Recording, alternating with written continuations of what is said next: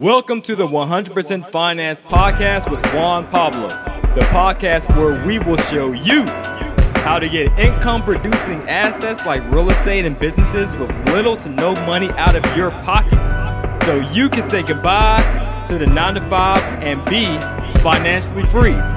Here's your host, Mr. Cashflow, Mr. Credit Repair, Mr. Business Credit, Mr. Buy and Hold until the wheels fall off, the people's mentor, Juan Pablo. But I'm Juan Pablo. I'm here with uh, Daryl. He's going to uh, again uh, spearhead the call in regard to wholesaling. And if you uh, have any questions, again, we'll tell you when you can ask. And if you can just keep your questions real estate related, then uh, we would we would greatly appreciate it. So again, if you haven't done so already, just keep your phone on mute if you're not speaking. And the topic is uh, wholesaling, and he'll continue on with this boot camp we've we've been doing. All right, so uh, Daryl, it's, it's all you. Hey Juan, no problem. Again, this is Daryl Fitzgerald. Just want to go over everything with you guys. Um, this is actually a third call. So we started off with the wholesale mindset, marketing. Then we went into, you know, how to build your buyers list. And then now we're going to focus a little bit on just evaluating your deals, how to estimate, you know, the re- rehab a little quicker, writing contracts, and then kind of just getting the basic, you know, negotiating with the sellers. Uh, so one thing I wanted to talk about, even as we went over, you know, just getting a better understanding of what your buyer's buying criteria is, into now evaluating your rehab. You know, getting a quick estimate what all does a rehab entail? You know, how can you, the wholesaler, uh, paint a rehab picture for your potential buyer? So, what we did in the beginning, we actually, you know, provide you guys with a quick rehab estimate sheet. If you have access to it, great. If not, I'll just go over, you know, some basic information that'll help you guys better understand it. So when it comes to rehabbing for, you know, just wholesaling, uh, buying your your buying your fix and flip investors or your buy and hold investors, there's a couple things you want to evaluate going forward. When you look at it, there's the kitchen and bath, there's your floor, there's your drywall, you know, your paint, your mechanicals, which are most important. Um, and those are going to include, you know, say your electrical, your plumbing, uh, your roofing, your HVAC. And then following those, you'll have more so the structure and the roof. So, as a wholesaler, it's about how quick can you get the numbers estimated, get an offer over to the potential seller, and then quickly start marketing that property to your end buyer. Now, I like to work it backwards for the most part, and that's more that's me finding my buyers, figuring out, you know, what the buyers want and then going to fill that need uh, versus actually having inventory and then locating the buyers.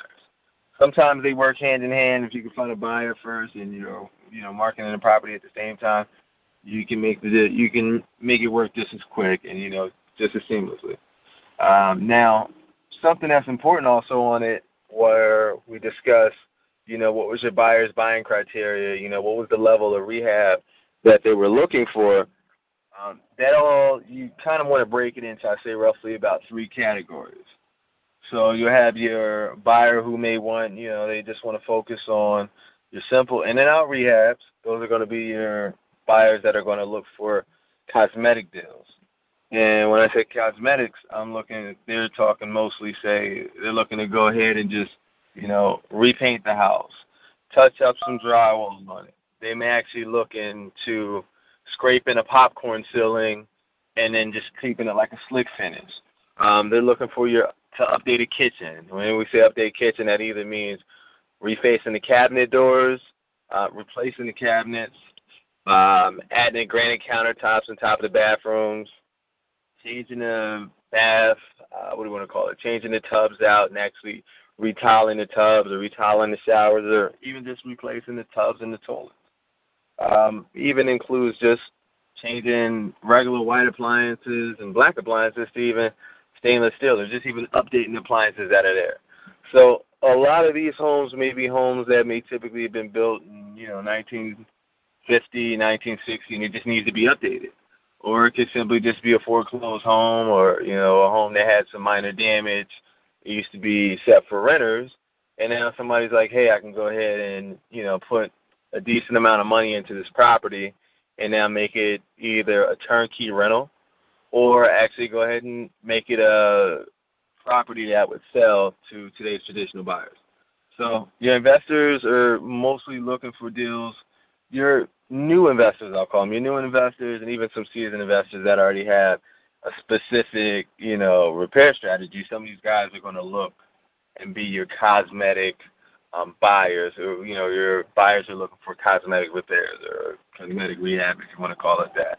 And these will typically range anywhere from say your twelve, your fifteen thousand dollars um, rehab, and of course, these rehabs are going to depend on what market you're in, you know, or what level of appliance may be needed, or what level of granite. If you're looking at, you know, your just to give you guys a rough number, if you're looking at say just your single family, three bedroom, two two bath in an average neighborhood, um, where the sales prices are a hundred thousand dollars, you may just go ahead and put some granite in it, or your buyers may go ahead and put granite in it. That's going to cost them twenty-two dollars a square foot. If it's going to be more of a higher price point, where it's four fifty, you know, they may then not be able to put in, say, your stainless steel Frigidaire appliances, stove, I mean, your range, your dishwasher, and your, you know, your fridge, to now having to go ahead and they may be putting in, you know, quartz countertops at 40 bucks a square foot, or your Viking um, appliances. So it's always good just to get an understanding of what type of buyer that you have and what type of market you know you're working in, just so you know what level of rehab that they're looking for. Okay, and that's more so just on the cosmetic level. And when you look into that next phase, we said roughly three of them. When you look into the second tier, roughly, you're looking at your mid-level rehabbers. Okay, and in the mid-level rehabbers, these guys are mostly going to, you know, look for properties where they can pick up a home, either gut it down to the studs, and when I say gut down to the studs, I'm pretty much just talking about having somebody come in, demo the walls, um, take the old paneling that they had down, taking the old uh, sheetrock that they may have had, and just going in and literally rechanging the electrical, um, redoing the plumbing, rearranging the layout, either adding a bath, adding a kitchen, I mean, not adding a kitchen, but adding a bedroom, adding a bath, opening walls up. These are going to more so be your mid-level guys. And that same 10 to probably say 20K rehab on your average, we're talking about an average home right now, may then go up to say, you know, 30, 45k rehab, just because, and it's going to actually be uh, costing them more so based on the time that they actually have to hold that property. So your biggest thing is just trying to quickly go in and visualize. Okay, what does the house need? Is it a house that you know I can simply go ahead and uh, is is it going to more so be something where you could look walking in, look and say, okay, all that needs to be done, the carpet needs to be, you know, updated, or carpet needs to be removed, and they can put hardwoods in it. You know, is it something where somebody literally is going to have to come in, gut this down, or you know, um, literally come in and completely either just knock the home down and then rebuild it and put a new build on top of it. So just kind of figure, just trying to get an idea of where the buyer needs to be. The third level of rehab is going to be more so just like your high level rehabbers.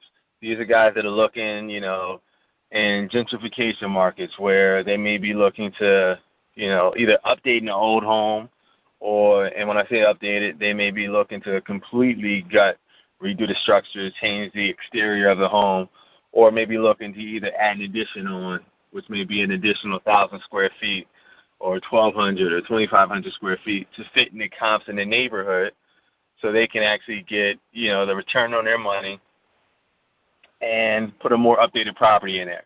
Also, sometimes these guys will look at, like I said, either knocking it down completely, and they, in most cases, your high-level rehabbers are going to be people that are interested in lots as well. So it'll change around the country depending on what your market is, depending on your area, whether it be West Coast or Midwest or or um, or even you know south or northeast. So a lot of these areas, it just depends on what level your market is at, and you'll see more. Uh, you'll see more rehabs, or more high-level rehabs when I say new construction and new builds when the inventory is actually short. Um, because as there's low inventory on the market, people have to build new homes to actually compensate for the inventory that's not available. And typically, when there's low inventory, you're going to run across buyers who want to buy newer homes. So your high level rehabbers are the ones that are actually going to be able to, you know, say, hey, they can look at a property or they'll more so know their area and say, okay, based on these comps around, I'm trying to fit into new construction comps or I'm trying to fit into comps that have literally been more so your tear downs or you know your fire damaged homes. So it all just depends on exactly you know knowing your buyer, knowing what your buyer looks for, and that's why I always try to say start with the end in mind, so that way when you have when you have a buyer, you kind of going shopping based off of what they want.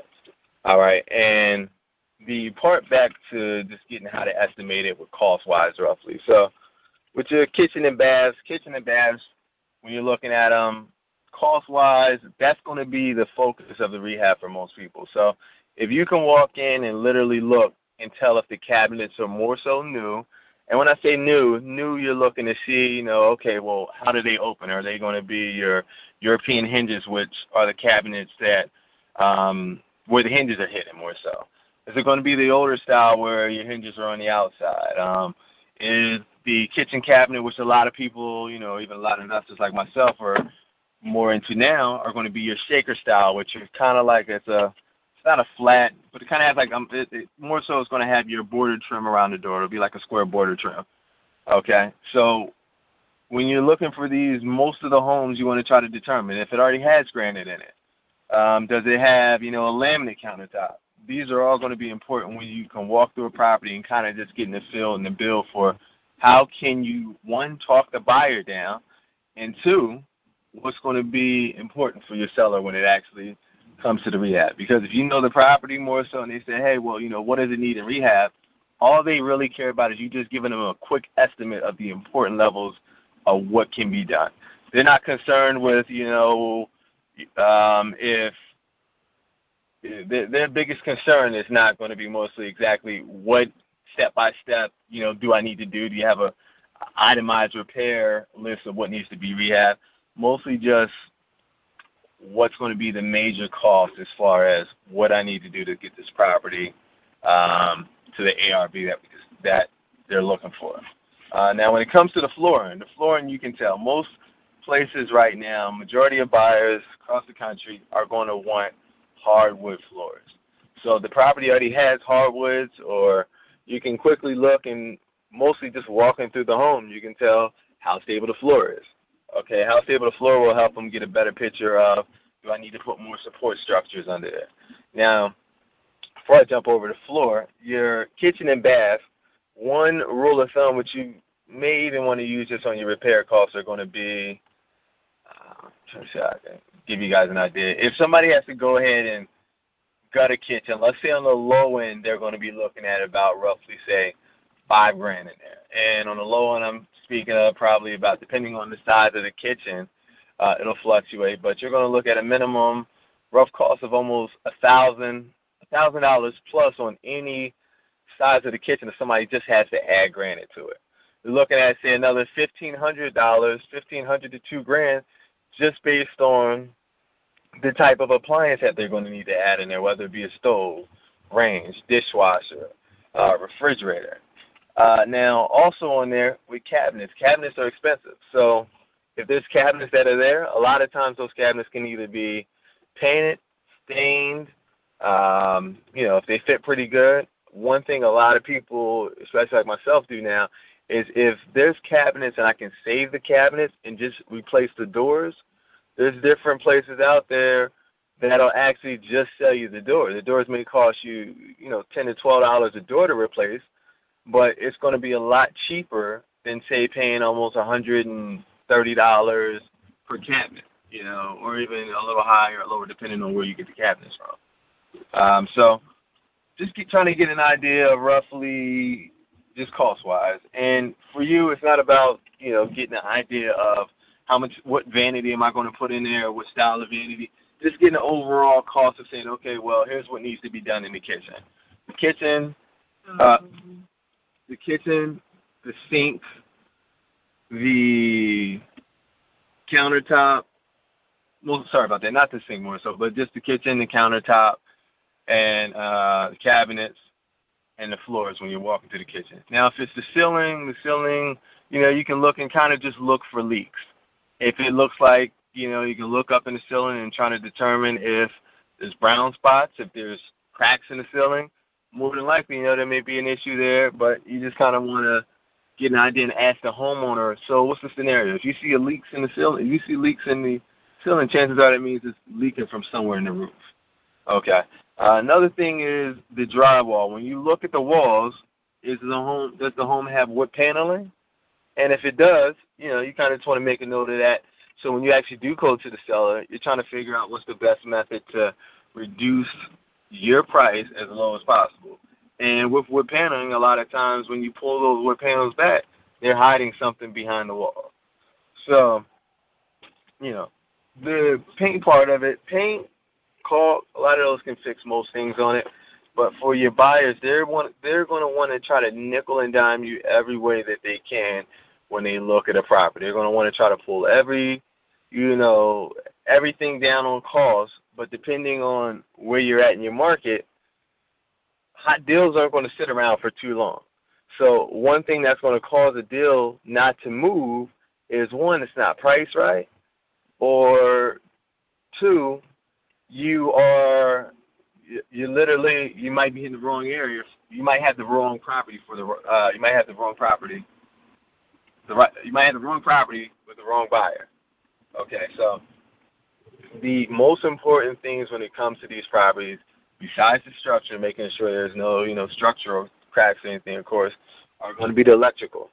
Electric electrical, roughly on average, you may be looking at about five grand literally to just go ahead and rewire a house. Most houses might need, might not need that, but when you look at a, an electrical box on there, you can tell the difference between your buyers are going to want to know if it's a knob and tube wiring, you know, versus your breakers. And the reason being is a lot of these rehab costs, or sorry, not even the rehab costs, but a lot of these rehab buyers, when they actually go ahead fix up a property, they're trying to sell it to a traditional buyer, which is going to go through your FHA or your conventional financing.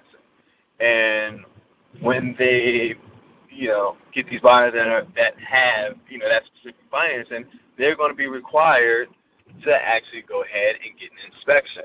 An inspection is going to require that these properties are met and kept up to a certain code. Okay, so they'll look sometimes, and that can have an effect on the cost and the rehab level of what they can do. So if it's a buyer that's looking to do a cosmetic rehab, but the whole house has knob and tube uh, wiring on it, that's going to be an additional cost where they're probably going to have to rewire that entire house or just fix certain areas on that house to make it make sense. Now, when it comes to plumbing, depending on you know when the house was built, your older homes are going to more so have your galvanized pipe. All right. In today's day and age, most homes now are all done with PVC, PVC, CPVC, and when they say CPVC, that's just the small, uh, the terminology for it, but PVC are going to be the huge pipes that you see ran under your home. CPVC are going to be the pipes that are ran within the home. Which, when I say CPVC, you'll be looking at your sink faucets, your uh, tub drains, all of those different pipes, your you know your plumbing uh, for the dishwasher, not dishwasher line, but your sink, your sink lines in the kitchen. Those are going to be your CPVC pipes, and the reason for them is they don't crack like your old homes do with the galvanized pipe. So you kind of just want to get a feeling, understanding of what the different words and different terminology for you know that your your buyers may come and ask you based on the property. Now with plumbing, a house can cost you roughly about five thousand dollars to re-plumb an entire house. You know, sometimes it'll be a little cheaper, and most of the time, if they're investors, if they're experienced investors, they're probably going to be able to get it a little cheaper. Where you know you just want to account for these things when you're coming up with your repair estimate. Where you know if the plumbing's messed up, you know, or the plumbing's not there, you got to account for that. Um, the roof. Looking at a roof, typically you'll be able to tell if it's a newer roof or you'll be able to tell if it's an older roof. Uh, now, most homes that you see today will probably have the gutters on them. If they don't have gutters, nine times out of ten, it should be a red flag because what's happening is the water's running down the side of the house, running onto the foundation, which can cause foundation issues. So if you see a house that doesn't have gutters, you kind of want to inquire of how long has that house been vacant, um, if it is vacant, and also just look around the foundation of the house just to determine, you know, where's the water running to. If it's not running and being drained away from the home, it's running somewhere, um, which is probably going to be close to the structure of the home. And when you just to get a factor, if a home doesn't have gutters on it, that's going to be roughly another thousand to you know it's going to be another thousand plus um, cost wise. All right, so your biggest number one expense after you pass those issues typically is going to be the HVAC. HVAC is you know HVAC is HVAC, and when we say that, most homes if they've been vacant, depending on your area, if it's a good area, your piping may still be there. But if it's an area that's kind of not your best neighborhood, it's going to have your copper lines, which may have been stolen. Okay, and once the copper lines, even though they may be, you know, two hundred dollars for a set of lines to go from the AC condenser over to your furnace, that two hundred dollar line set, once it's been cut, it's going to cost you a lot more than two hundred bucks, and your um, your buyer is going to probably try to put that cost back on you which in good terms mean you might want to put that cost on the seller. Where you're like, hey, look, even if they're trying to sell you a home that's vacant, the AC unit is there. Um, it's probably there because it's an old AC unit. If the AC unit is gone and the copper lines are gone, it probably just means that they took those as well. Uh, now, with the cost of if the lines were cut, what has to happen is you got to run your your uh, your R twenty two. Well, you got to run your AC fluid through it. The AC fluid, which is going to be like your R twenty two, or I forget the other one that's there. But these different coolants that keep the home cool are expensive. Where if you have an AC unit, which may be a three and a half ton AC unit, um, or four or five tons, you could be looking at almost ten pounds, literally just of refrigerant, and that refrigerant can add up to say anywhere from about forty dollars to about seventy five dollars a pound, just for the refrigerant alone. Let alone you got to find a uh, an HV uh, an HVAC specialist to come out and have that put in. So these are just different costs that you just want to incur just to get an idea. So when you're looking for them, look for those things first on it. Check out the structure. Uh, determine you know the structure looks pretty sound. Now again, it's not your job. You're not the one buying the home but you want to do a good enough research so you have an understanding of what the seller um, or what the buyer's level of rehab is. Because you can go ahead and look, man, if this needs a new roof, needs a new HVAC system, new plumbing, new electrical, and you got a cosmetic buyer over here, you already know that it's going to be a waste of time sending them that deal because that's not in their wheelhouse of what they do. Okay. Now, if it's actually um, nothing we left out was the hot water heaters. So on your hot water heaters, you're going to be looking at almost anywhere from say three to six hundred dollars plus if the hot water heater is not there and it needs to be replaced. Okay, and when that needs to be done, that's another cost that needs to be incurred. So you might want to include that in the HVAC cost. Uh, you know, okay, if I have somebody that needs to have this repaired, that's what the cost is going to be on it. Now, I just want to give you guys just a heads up as far as you know repairs were concerned. Um, one thing I think we need to jump to and even just get questions why we had it was just on the contract side. So, got an understanding of your repairs, different repairs that maybe may have to be completed on the house. Now you walk through, you got an understanding of, you know, the seller wants to sell. Now you're trying to figure out, okay, here goes what I need to do. I need to get a contract on this property um, because the only way you're going to get any deals if you have is that you have to make offers. If you're not making offers, you're not getting deals. So in the contract that you're preparing, um, one thing that's important to have the sellers deliver is you want to make sure that they can deliver a clear title. Okay. Now, somebody I remember earlier in a previous call asked about, well, how soon should I go and order a title search? Now, that can depend based on that would depend based on your actual uh, depend on how much money you actually want to spend, how confident you are about finding a buyer. Uh, sometimes for us, if it's a deal we feel confident about, we'll just go ahead and you know just order the title search. But in instances where you're not too confident if you can line a buyer up for it, I would recommend you not pulling a title search at least until you have somebody who has the interest and more so than likely has, is willing to make an offer on it.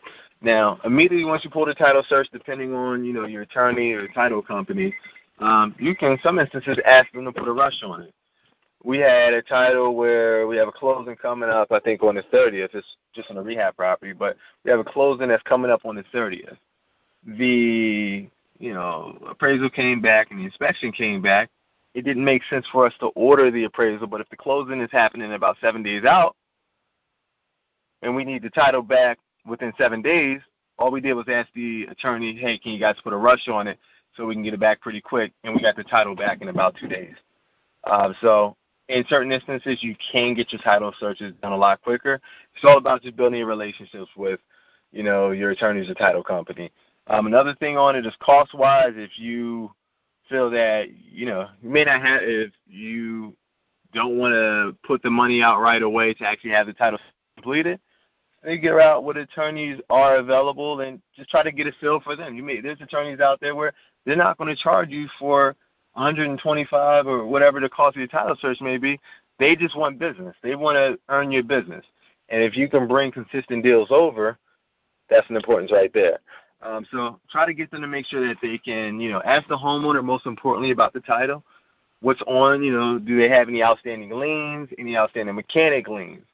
um, just so that when they go ahead to pull that title, you're confident that you won't have any hiccups when it comes time to sell.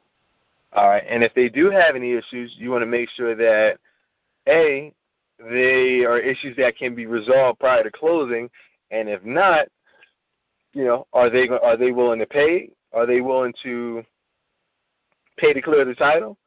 And if there comes an issue where they, you know, have some outstanding liens, sometimes depending on whatever fees you may want to charge for it, you could probably call up and have those fees negotiated at a far less percentage than what's actually owed on them, and then you know have the title still resolved and you know everything taken care of when it comes time to close.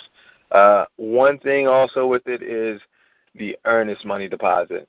When uh, you'll see different wholesalers doing different things as far as earnest money um, on the buy and the sell side.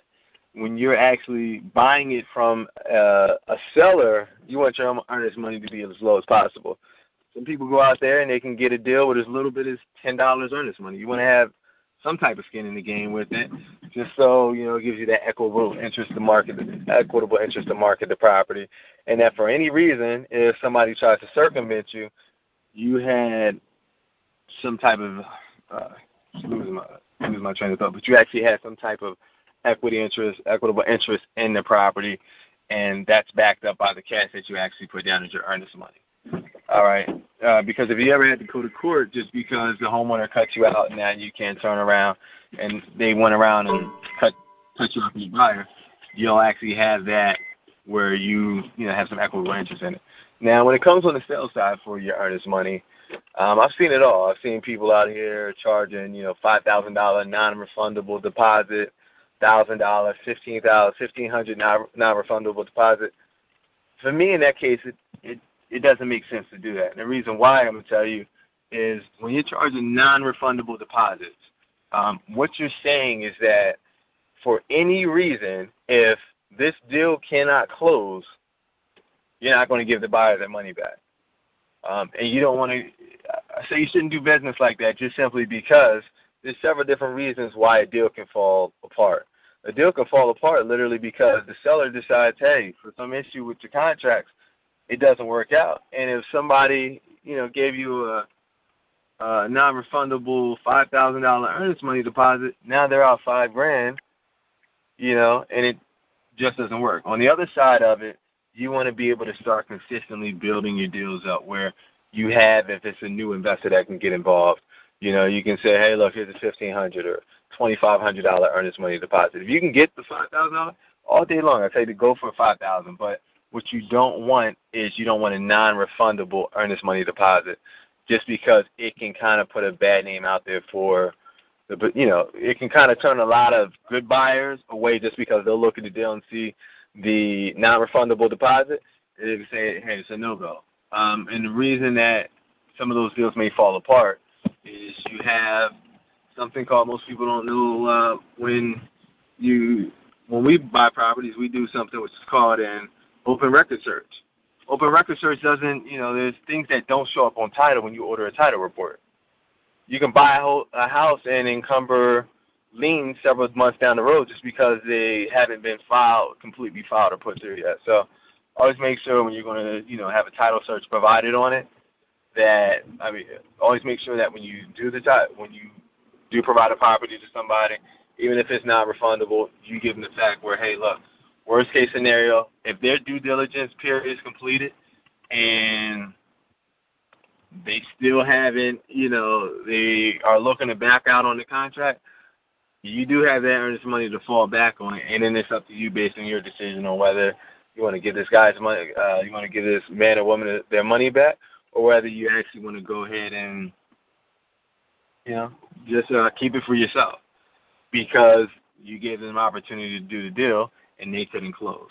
Uh, one thing that is important, I think, also is make sure you familiar yourself with an investor-friendly title company or real estate attorney.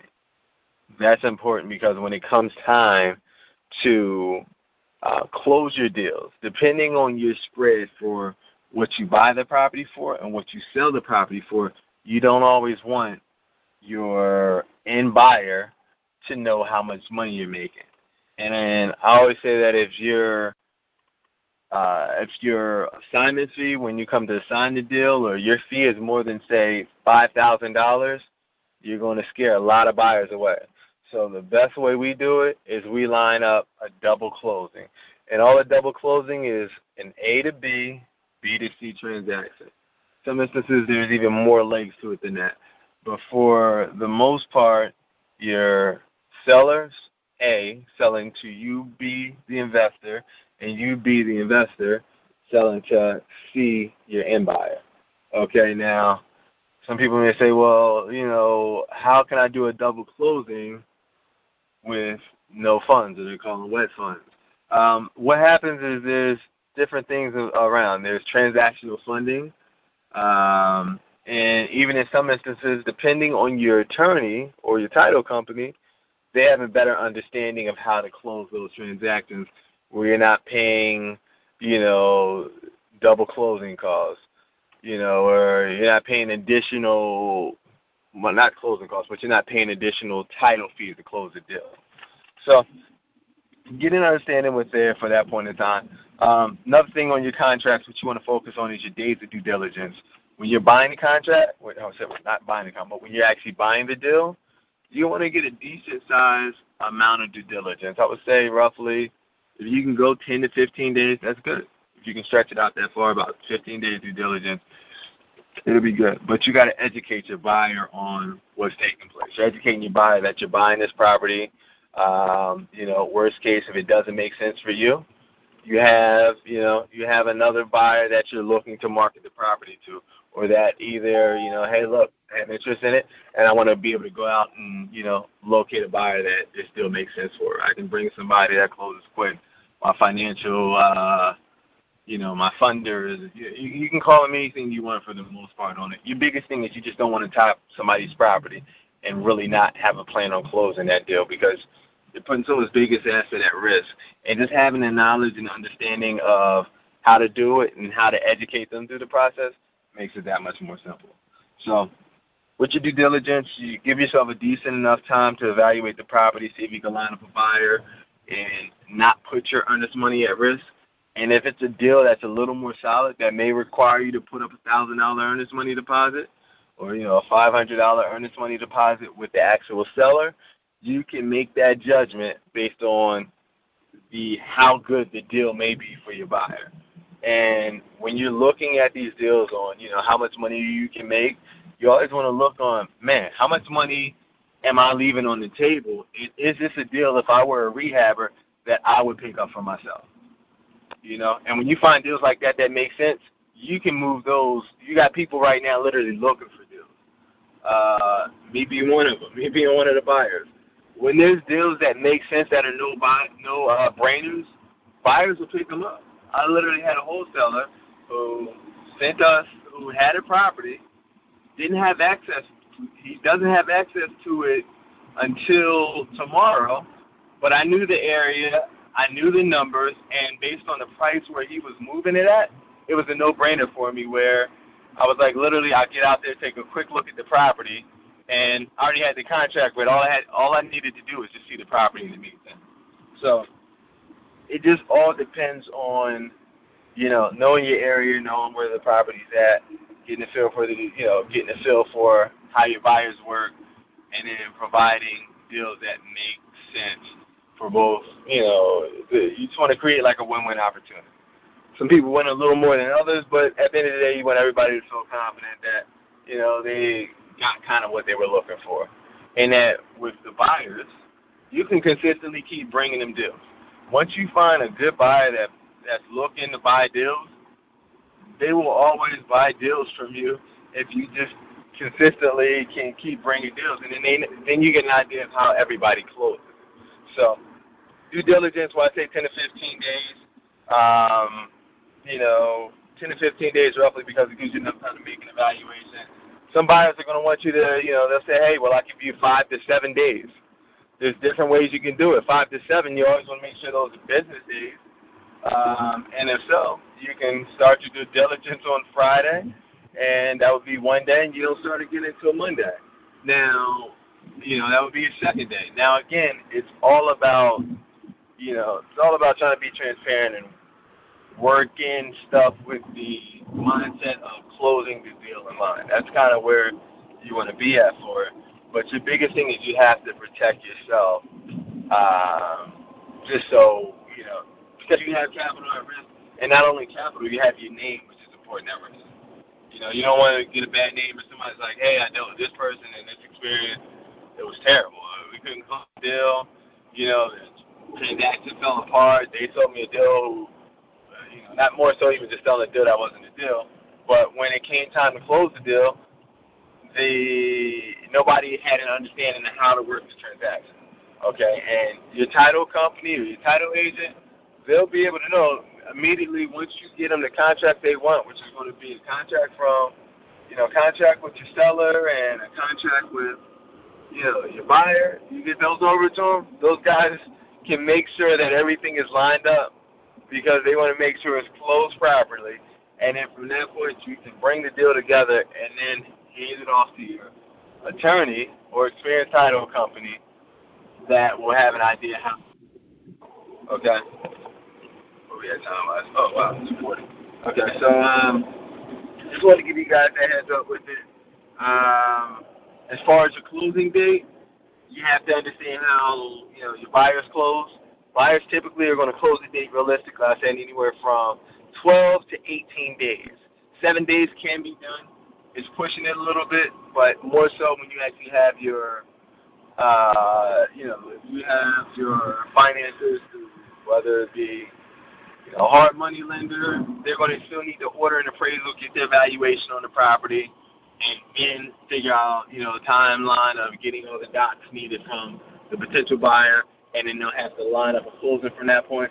But immediately once you have somebody that's interested, you can still order your title in enough time the only risky part about that is when ordering the title, you want to make sure that it comes back clean. And a lot of owners won't know whether it be medical, uh, medical liens or mechanical liens of what might be on their property. Most people should know, um, but depending on how old the property is, they might not know. So that's kind of it for right now. Just want to leave you guys with that and kind of open everything up for some questions.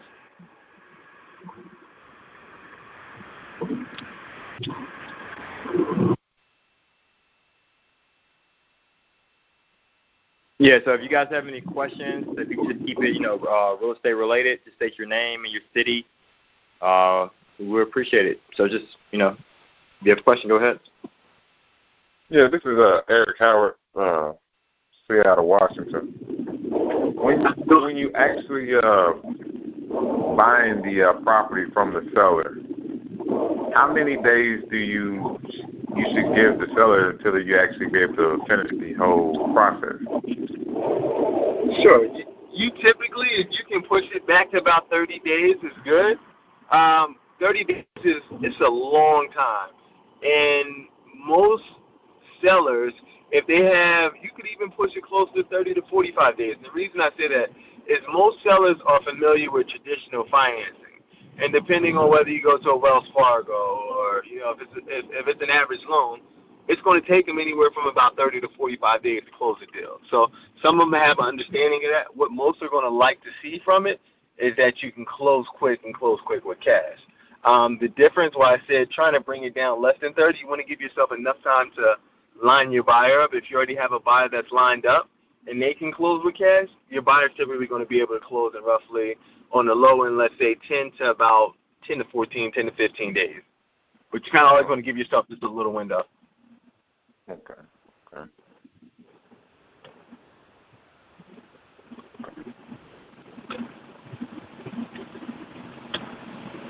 All right, thanks, Eric, for your question. Go ahead.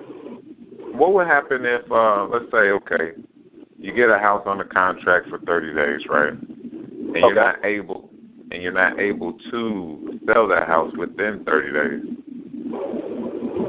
Sure. What's going to happen is one year. What happens first is there's a due diligence period that your buyer has, depending on how you structure your contract. All right. And at first, if you're not able to sell it, your earnest money would be at risk. Mm-hmm. Okay. And the one reason with 30 days, you kind of want to get a feel for marketing and selling the property sooner.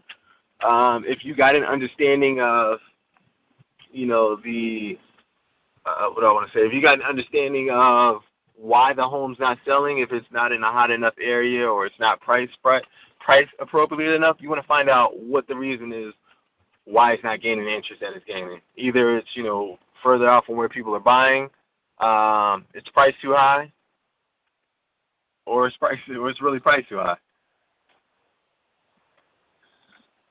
Okay. Which I'll say one more thing, which just means in some instances you may have to come back to your seller, or you may not be getting enough traffic. You may have to come back to your seller and just determine, okay, how can I, you know, um, this is where some of my, this is the feedback I'm getting. Uh, well, you can't tell them that, but the feedback that you're getting from me just say, hey, look, I need a little bit more leverage with it. My team, you know, once we ran everything on it, the numbers of where we're at aren't making sense. You don't want to keep going back to your sellers too much.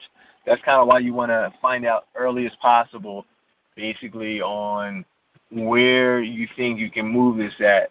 And then if you get, you know, once you get an offer, then working it from a point where you can come down several grand if did. Yeah, cause I was going. I was going to say, um, could you use that actually as a tactic? Let's say you do get a property under contract at a good price, and then you come back to the seller maybe a week later and be like, "Well, due to like due to my numbers, you know, my team looking at it, we're gonna have to come down a little bit more." Would you use it as a tactic or not?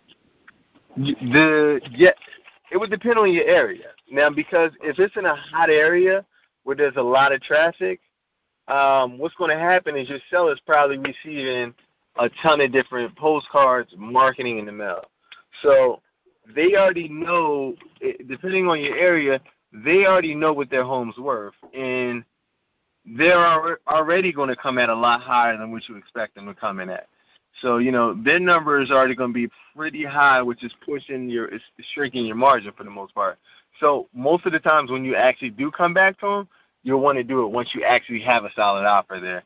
So that way you don't have to keep coming back and forth to the seller. Because if you came down one time and your buyer comes and says, "Hey, look, you know I like the property, I need to be here," and that was your one shot, and you just came down on your buyer, it's gonna be hard to come back again and come down on it. Yeah. Okay. Yeah, that's true. Okay. Well. Oh yeah. All right. That makes sense.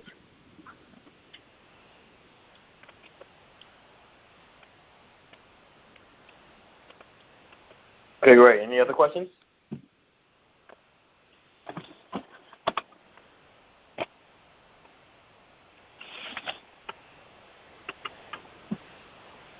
Any other questions about wholesaling?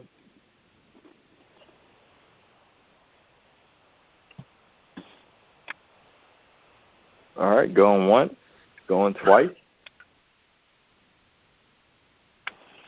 All right, so what we'll do is um Daryl and I we're uh, we're just brainstorming now about having like a uh, another um, wholesaling boot camp, but it's going to be made in conjunction with flipping.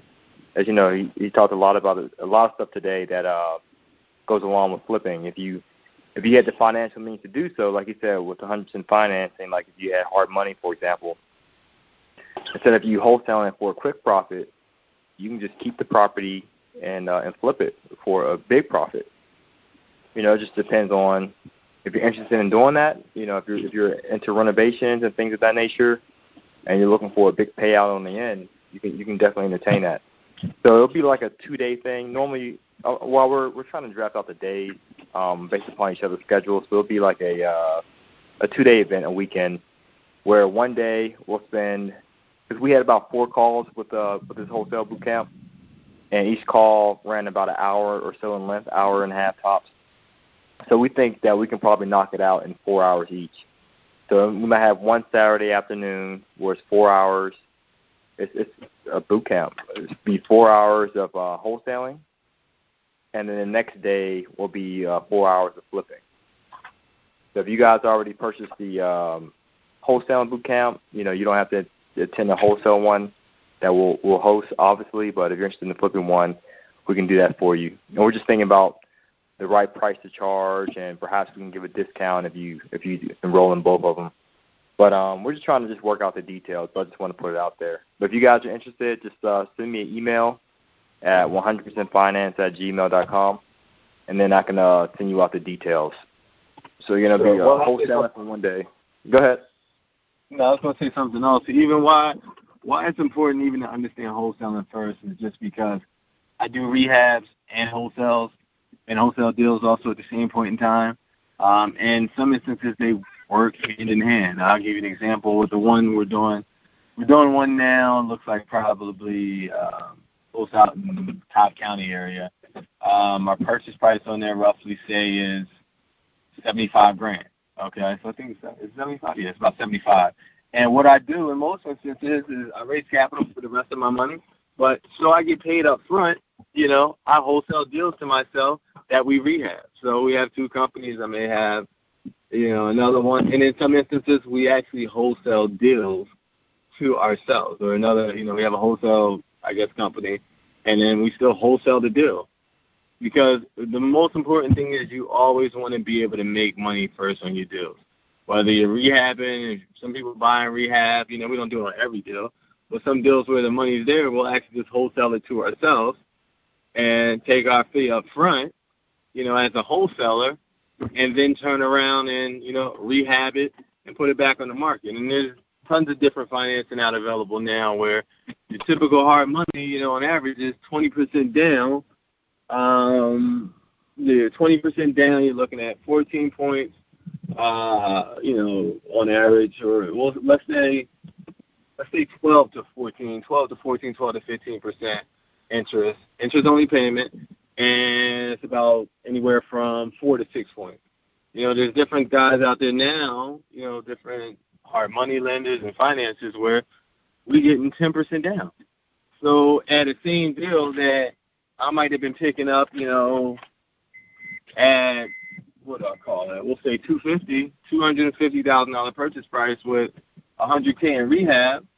I'm all in at twenty percent would roughly be what about almost sixty, seventy thousand dollars, probably sixty seven. Yeah, so about sixty thousand dollars.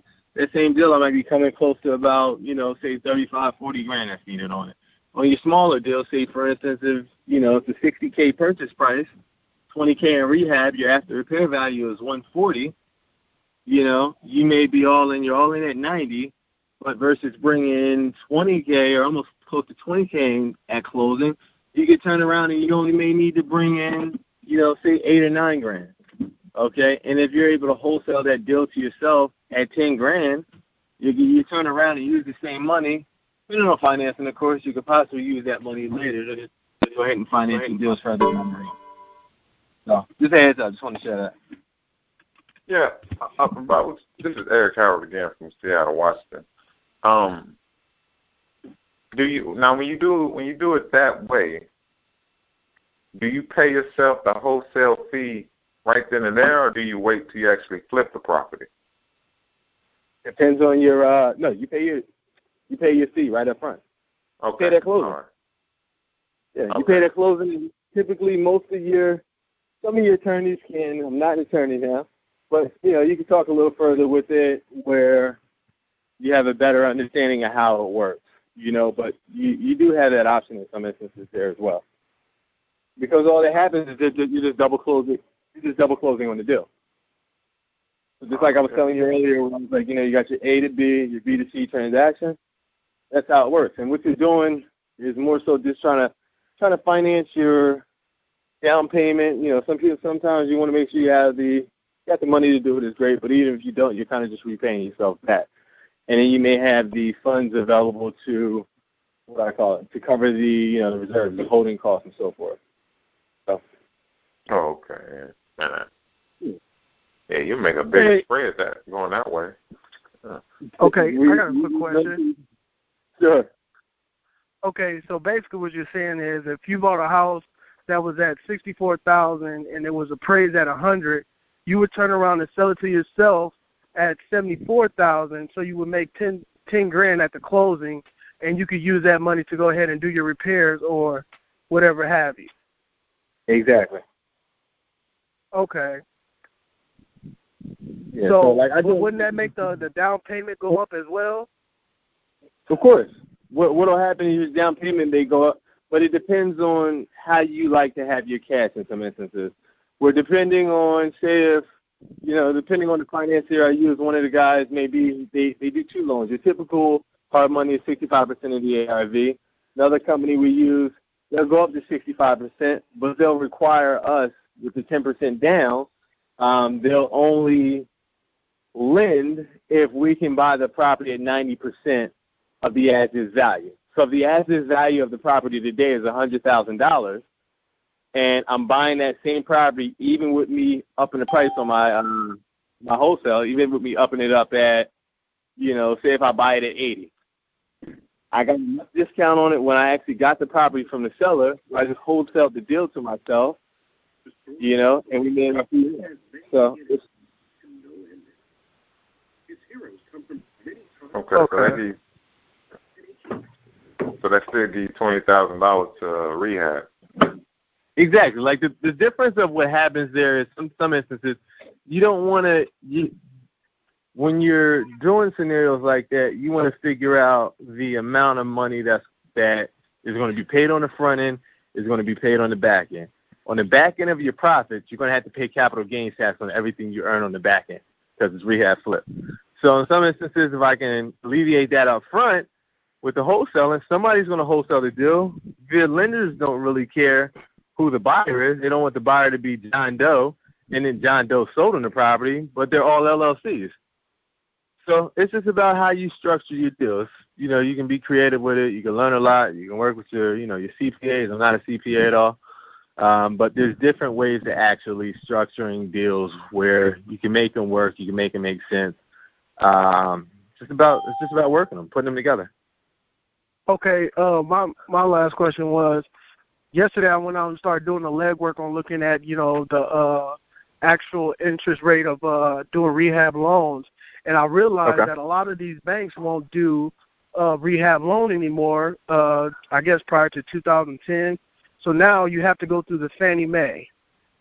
So is that how you guys are uh, doing your rehab loans if you needed to? No, you want you want you don't you don't want to do a lot of time with your with your rehab loans. Those are going to be for traditional buyers, and those are going to be like your FHA 203k loan. Okay, now those are going to be more where they require you to come, you know, uh, with your banks. You're going they're going to want to see more of your financials on it. They're going to want to know your job history and everything else for the most part. What you want to look into mostly are going to be your hard money lenders. Um, there's a ton you can Google hard money lender out there, and what these guys are more so they provide portfolio funding, but they're going to be lenders that specifically work with investors. And what they're lending on is basically they're lending based on the asset. Used to be more so primarily the asset, but they have little their qualifications are a lot less than say if you went to a traditional bank looking for financing. Okay, so they'll lend you their formulas are going to be 65% of the after repair value. So you buy property at 100,000. Um, once it's fixed up, 65% I think should be about 140. 140, 140, somewhere in that area. Okay. Yeah. Uh, I'll probably just mess the numbers up with it right now, but um, not calculating.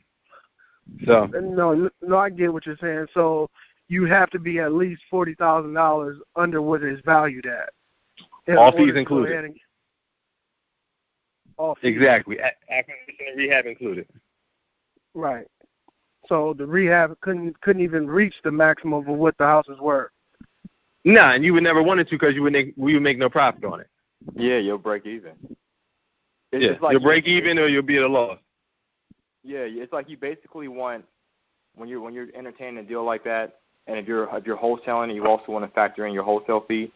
So it's kind of like the rehab plus the purchase price plus your wholesale fee should be about 65 to 70 percent of what it'll be worth after repairs are paid. Exactly.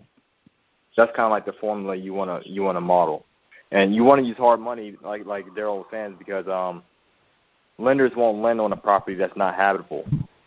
Like he said, if it's a copper's pipes missing or mold damage or there's no, uh, it's just uh, unbricked, no kitchen, you know, things were stolen out the property. They're not going to lend on that. That's not a safe um, investment for them. But hard money lenders will because it's more so asset based because they're like, wow, this is a ton of equity. So worst case scenario, if this guy defaults and don't pay us, at least we can still save our money because we have so much equity in this house. So that that's.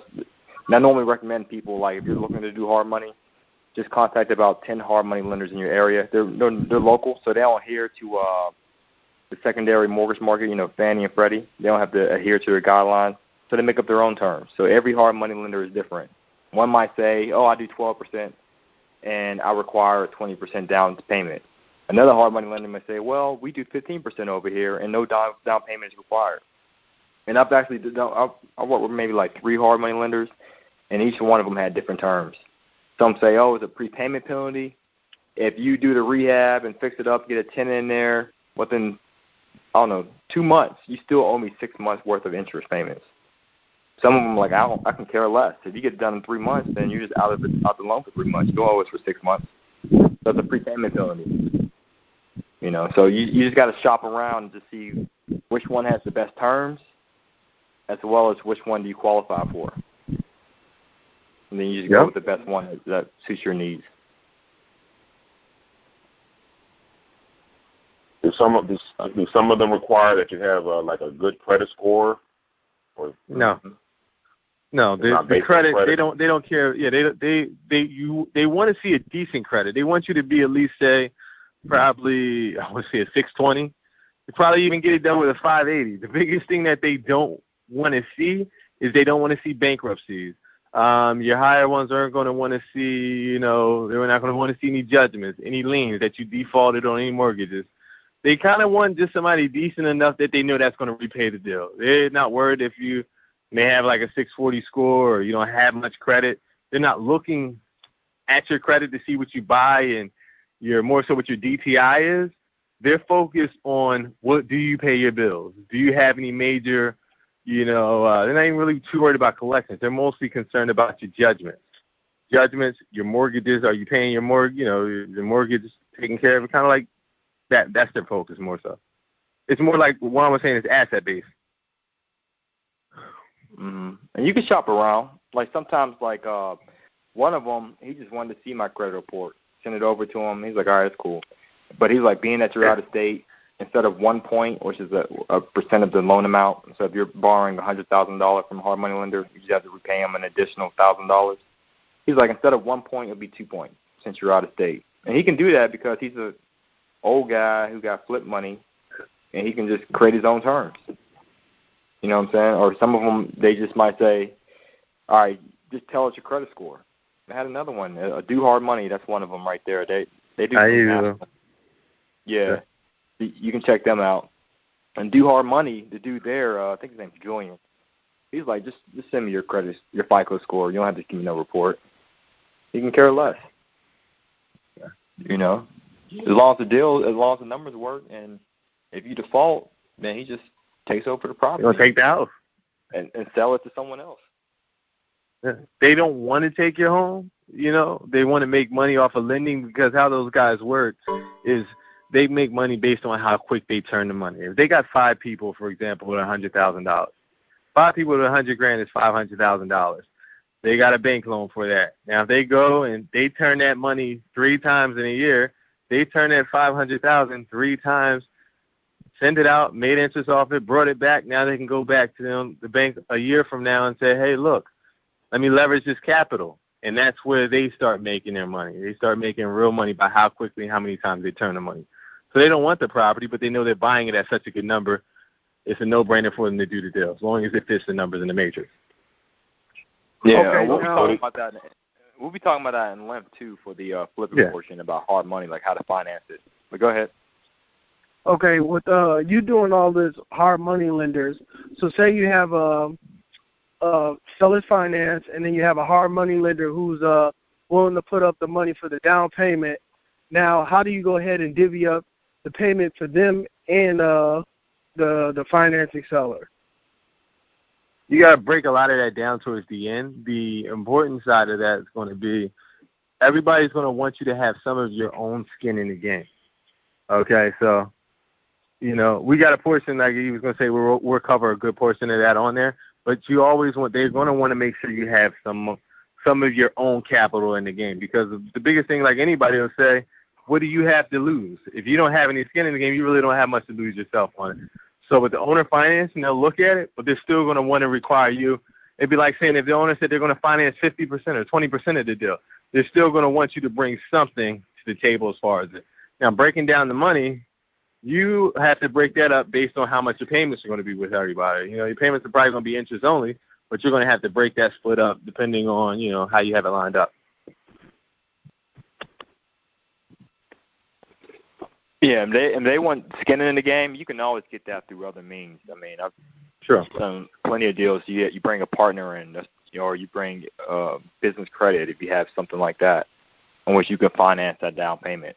As long as the numbers work, and you can uh, afford the holding costs, then you by all means, I say you do it. So you got to you got to just consider all factors. I think that's a, a common mistake most people make starting out. They don't consider all factors, especially holding costs, if you're deciding to uh, to flip a deal or because you're going to be paying high interest rate during the interim and utilities and having reserves just in case you make a mistake, all that stuff. Okay. All right. So any uh, any other calls? Let's let's make time for just one more call. I mean, one more question.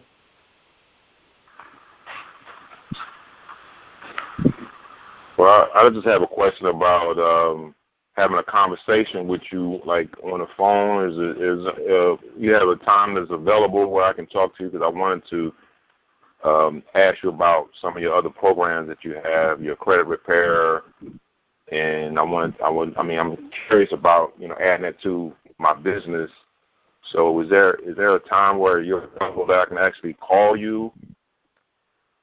Yeah, that's that's a good question. Uh, that brings up a point too. We're actually having a uh, a free credit repair call tomorrow as well.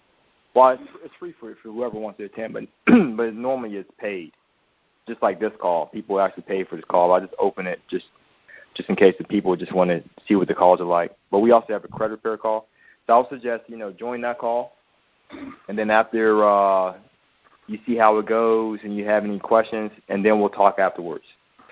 Then we'll talk about uh, if you want to start your own credit repair business. And then we can we can discuss that. But the information about that is on our website as well. And the website is up. It's, um, it's doing revisions to it, but it's, it's back up and running now.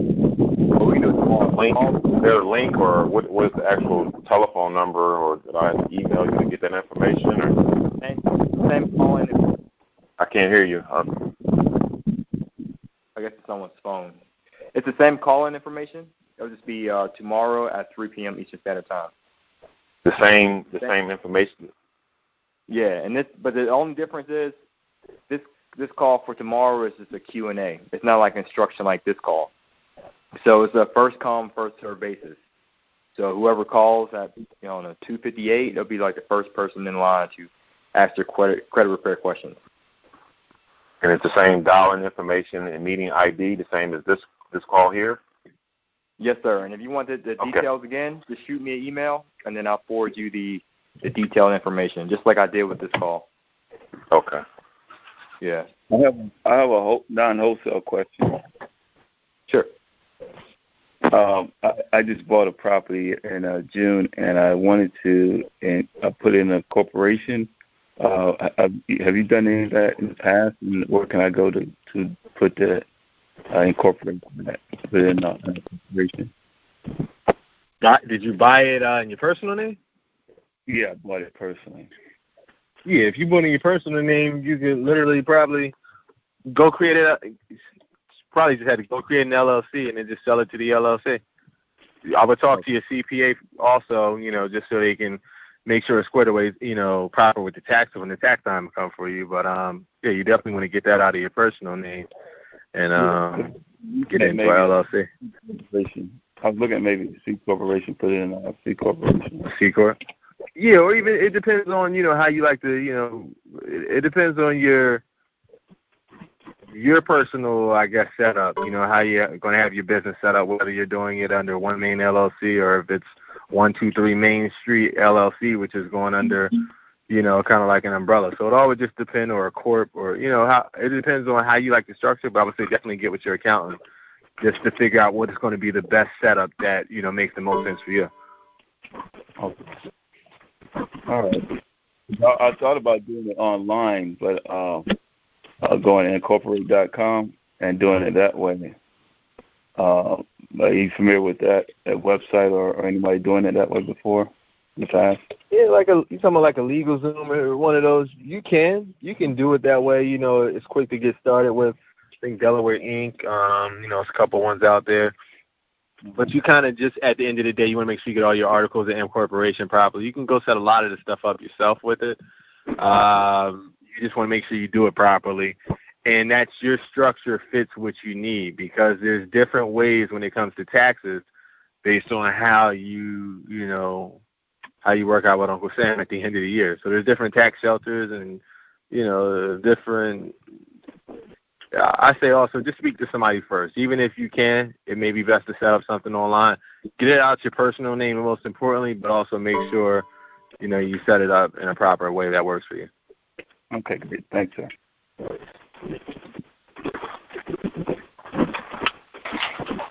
All right, great. Uh, thanks, Daryl, for your time. So I'll just say, uh, again, if you guys are interested in, in the, uh, I guess, the two-day boot camp for uh, wholesaling and flipping, uh, I can shoot you the details. We're just trying to solidify a date that accommodates both of our schedules. But uh, it'll include like a resource page, like the, with this boot camp, um, the two days of boot camp, which is like four hours each. And uh, if you have any particular topics you guys are, you know, interested in, in having us discuss, and we haven't discussed it already, feel free to email us that information.